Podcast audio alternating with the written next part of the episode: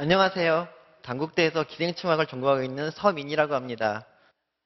여러분들이 지난번 제 강의를 너무 좋아해 주셔서 이게 두 번째로 강의할 기회를 얻었습니다. 감사드립니다. 오늘 여러분께 말씀드릴 주제는 이 환자와 정상인의 차이에 관한 것입니다. 우리는 이- 우리와 조금 다르면 비정상으로 치부하고 그들과 놀지 않음으로써 우리끼리 편안을 추구합니다. 다리가 하나 더 있는 건 비정상이죠. 음, 그리고 근데 간혹 어떤 비정상에는 열광하기도 합니다. 이 네이클로버 같은 거 이거는 사람으로 따지면 발가락이 하나 더 있는 기형입니다. 그런데 우리는 이거를 행운의 상징으로 생각하죠. 그리고 이 백말 백말도 사람으로 따지면은 이 색소가 없는 그 알비노에 해당합니다. 하지만 우리는 이 백말을 타보고 싶어서 환장을 하죠.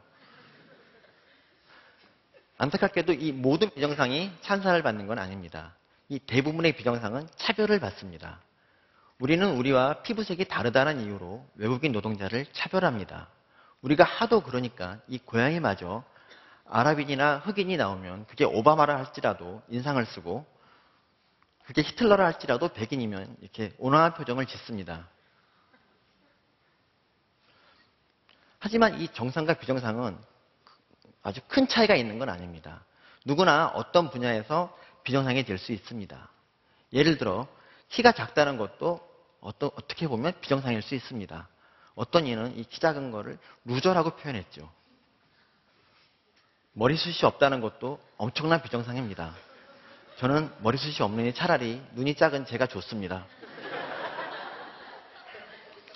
지금은 좀 나아졌지만 제가 어릴 때만 해도 이 왼손잡이는 이 결혼을 반대할 만한 결격 사유였습니다.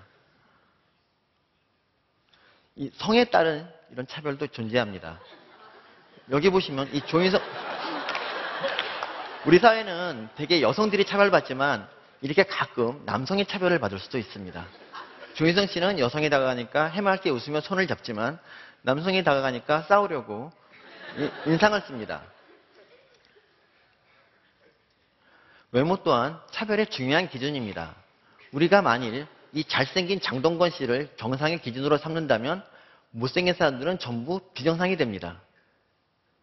심지어 이 잘생긴 사람들은 이 강도짓을 해도 동정을 받습니다. 사람들은 이렇게 말합니다.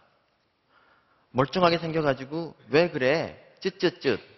아니 그러면 이 강도 같은 거는 못생긴 사람들이 다 저질러야 됩니까? 그럼 저는 이 범죄자의 운명을 타고난 것일까요? 이렇게 정상과 비정상은 그 차이가 별로 없습니다. 그리고 누구나 어떤 분야에서는 비정상이 될 수 있습니다. 이 화면에 나타난 이 여인도 자세히 보면 여기 입술 옆에 점이 있습니다. 그리고 정상으로 간주되는 사람이라 할지라도 어, 아랫사람을 괴롭히는 그런 데서 쾌감을 느끼는 사람일 수 있습니다. 어느 회사에서나 이런 사람 한두 명은 다 있잖아요. 이런 사람들이 과연 정상일까요? 또한 우리는 늘 겉모습에만 주목을 하지만 이 몸 속에도 비정상의 요소가 아주 많습니다. 예를 들어 제 어떤 친지는 건강검진 때 CT를 찍었는데 이 폐에서 이 사마귀 모양의 결절들이 수없이 발견됐다며 매우 놀랐습니다. 제 친구 하나는 군대에 가려고 이 건강검진을 받다가 간이 오른쪽에 있어야 되거든요, 원래는. 근데 이게 왼쪽에 있는 걸 알고 혼비백산을 합니다. 알고 보니 그 친구는 내장이 좌우가 완전히 바뀐 소위 그 situs inversus 환자였던 겁니다. 이런 식으로 우리 몸 안에도 얼마든지 비정상의 요소가 많이 있습니다. 이 의학이라는 학문은 이런 비정상을 삶에 불편을 끼치는 이런 비정상을 교정해서 정상으로 돌려놓는 일을 합니다. 그러기 위해서는 정상과 비정상을 가르고 이 비정상을 환자라고 표현합니다. 하지만 이 아무리 가벼운 병이라고 할지라도 할지라도 환자가 된다는 것은 본인에게는 큰 충격입니다. 실제로 90년대만 해도 어떤 사람이 암이 발견됐다 그럴 때는 본인에게 알리지 않았습니다. 그래서 본인은 태평한데 주위 사람만 걱정하는 장면을 흔히 볼 수 있었습니다. 암에 대한 인식이 조금 바뀐 지금은 그래도 본인에게 암을 통보하지만 본인, 본인은 물론이고 가족들도 이 암 선고를 받을 때는 굉장히 충격을 받습니다. 이 배우 전수경 씨는 이 갑상선암에 걸렸었다는 얘기를 하면서 눈시울을 붉혔습니다. 여기서 우리는 이 전수경 씨를 힘들게 했던 이 갑상선암에 대해서 조금 알아볼 필요가 있습니다. 누구나 갑상선이 다 있습니다. 갑상선은 이 목에 튀어나온 이 아래, 아래에 있는 조그만 기관으로서 이 갑상선 호르몬을 분비합니다. 이 갑상선 호르몬은 우리가 에너지를 얼마나 빨리 쓸 것인지를 결정합니다. 갑상선 호르몬이 너무 많이 분비되면 어떻게 될까요?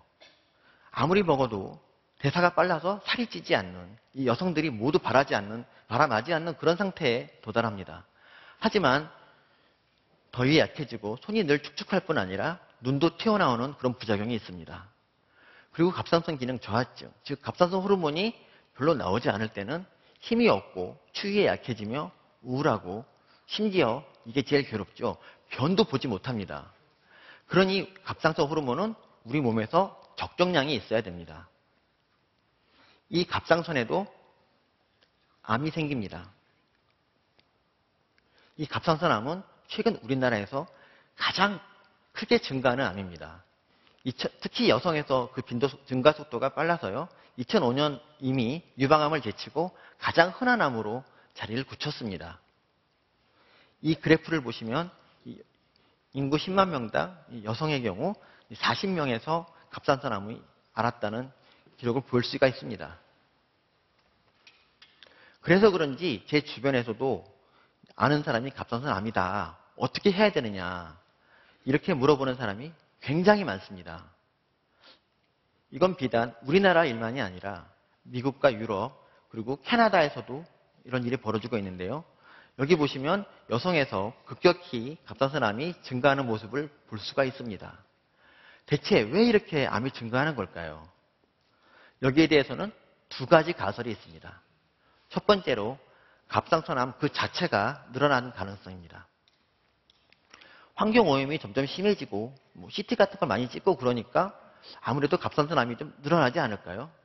하지만 이 가설은 왜 하필 다른 암은 아닌데 갑상선암만 그렇게 가파르게 증가하냐는 그런 무릎에 대답해 줄 수 없습니다. 그래서 두 번째 가설이 나옵니다. 옛날에 잡아내지 못하던 거를 진단 기술이 발달해서 갑상선암이 많아진 게 아니냐. 실제로 갑상선 초음파가 시행되는 동시에 갑상선암이 크게 증가하기 시작했기 때문에 이 두 번째 가설이 맞을 것 같습니다. 과거에는 갑상선암을 목을 만져서 진단을 했습니다. 이 방법으로는 1.5cm가 안 되는 암은 발견하지 못했죠. 하지만 지금은 갑상선 초음파를 통해서 뭔가 의심적인 게 있으면 조직 검사를 함으로써 1, 2mm짜리 암도 쉽게 발견을 합니다. 근데 이게 이게 의미를 가지기 위해서는 그렇다면 갑상선 암으로 인해서 죽는 사람의 숫자가 줄어들어야 되는 게 아니겠어요? 근데 과연 그럴까요? 이 표를 보시면 갑상선 암은 꾸준히 늘어나는데 사망률은 그대로인 것을 알 수 있습니다. 즉 다시 말해서 이 진단 기술의 발전은 갑상선 암의 사망률을 낮추는데 전혀 기여하지 않았다. 이런 결론이 나옵니다. 대체 왜 이런 일이 생길까요? 사실 갑상선암은 우리가 몰라서 그렇지 병리 의사들 사이에서는 이 부검할 때 가장 흔히 나오는 암이라고 알, 알려져 있습니다. 즉 갑상선 질환을 전혀 앓지 않았던 사람의 갑상선을 그냥 부검하다가도 그냥 암이 나온다고 합니다. 심지어 하라그라는 학자는 갑상선과 전혀 관계없이 죽은 환자 101명을 부검을 했습니다. 그리고 그들의 갑상선 중에서 36%에서 갑상선암을 찾아냈습니다. 근데 한술 더 떠서 이 사람이 뭐라고 그랬냐면은 내가 시간이 없어 그렇지 시간만 많으면 모든 사람에게서 갑상선암을 다 찾았을 것이다. 라고 얘기를 합니다. 그러면 갑상선암은 치료할 필요가 전혀 없는 걸까요? 그렇지 않습니다. 갑상선암 중에서도 폐나 뼈로 전이 되는 암이 얼마든지 있습니다. 근데 하지만 갑상선암은 조직에 따라서 구분이 되는데요. 이렇게 네 가지, 아, 이렇게 네 가지로 구분이 됩니다. 근데 그 중에서 이 가장 흔한 것이 바로 이 유두상암입니다. 이 유두상암은 전체 암의 80% 이상을 차지하고 사람을 죽이지도 않을 뿐더러 전이도 되지 않는 아주 착한 암입니다. 지금까지 이 갑상선암이 증가한 것은 바로 이 유두상암이 증가한 거였습니다. 이게 중요한 이유는 뭘까요? 갑상선 호르몬은 아까 얘기했듯이 우리 몸에서 꼭 필요한 겁니다. 하지만 갑상선 암이 발견됐다 그러면 대부분의 의사들이 갑상선을 모두 떼어내고 앞으로 남은 기간 동안 평생 갑상선 호르몬을 먹으라는 처방을 합니다. 하지만 전이도 되지 않고 뭐 죽지도 않는다면 이- 특히 그 착한 유두선 암인 경우에, 경우라면은 과연 이렇게 처절한 처방을 할 필요가 있을까요? 이 논문은 그럴 필요가 전혀 없다고 얘기를 하고 있습니다.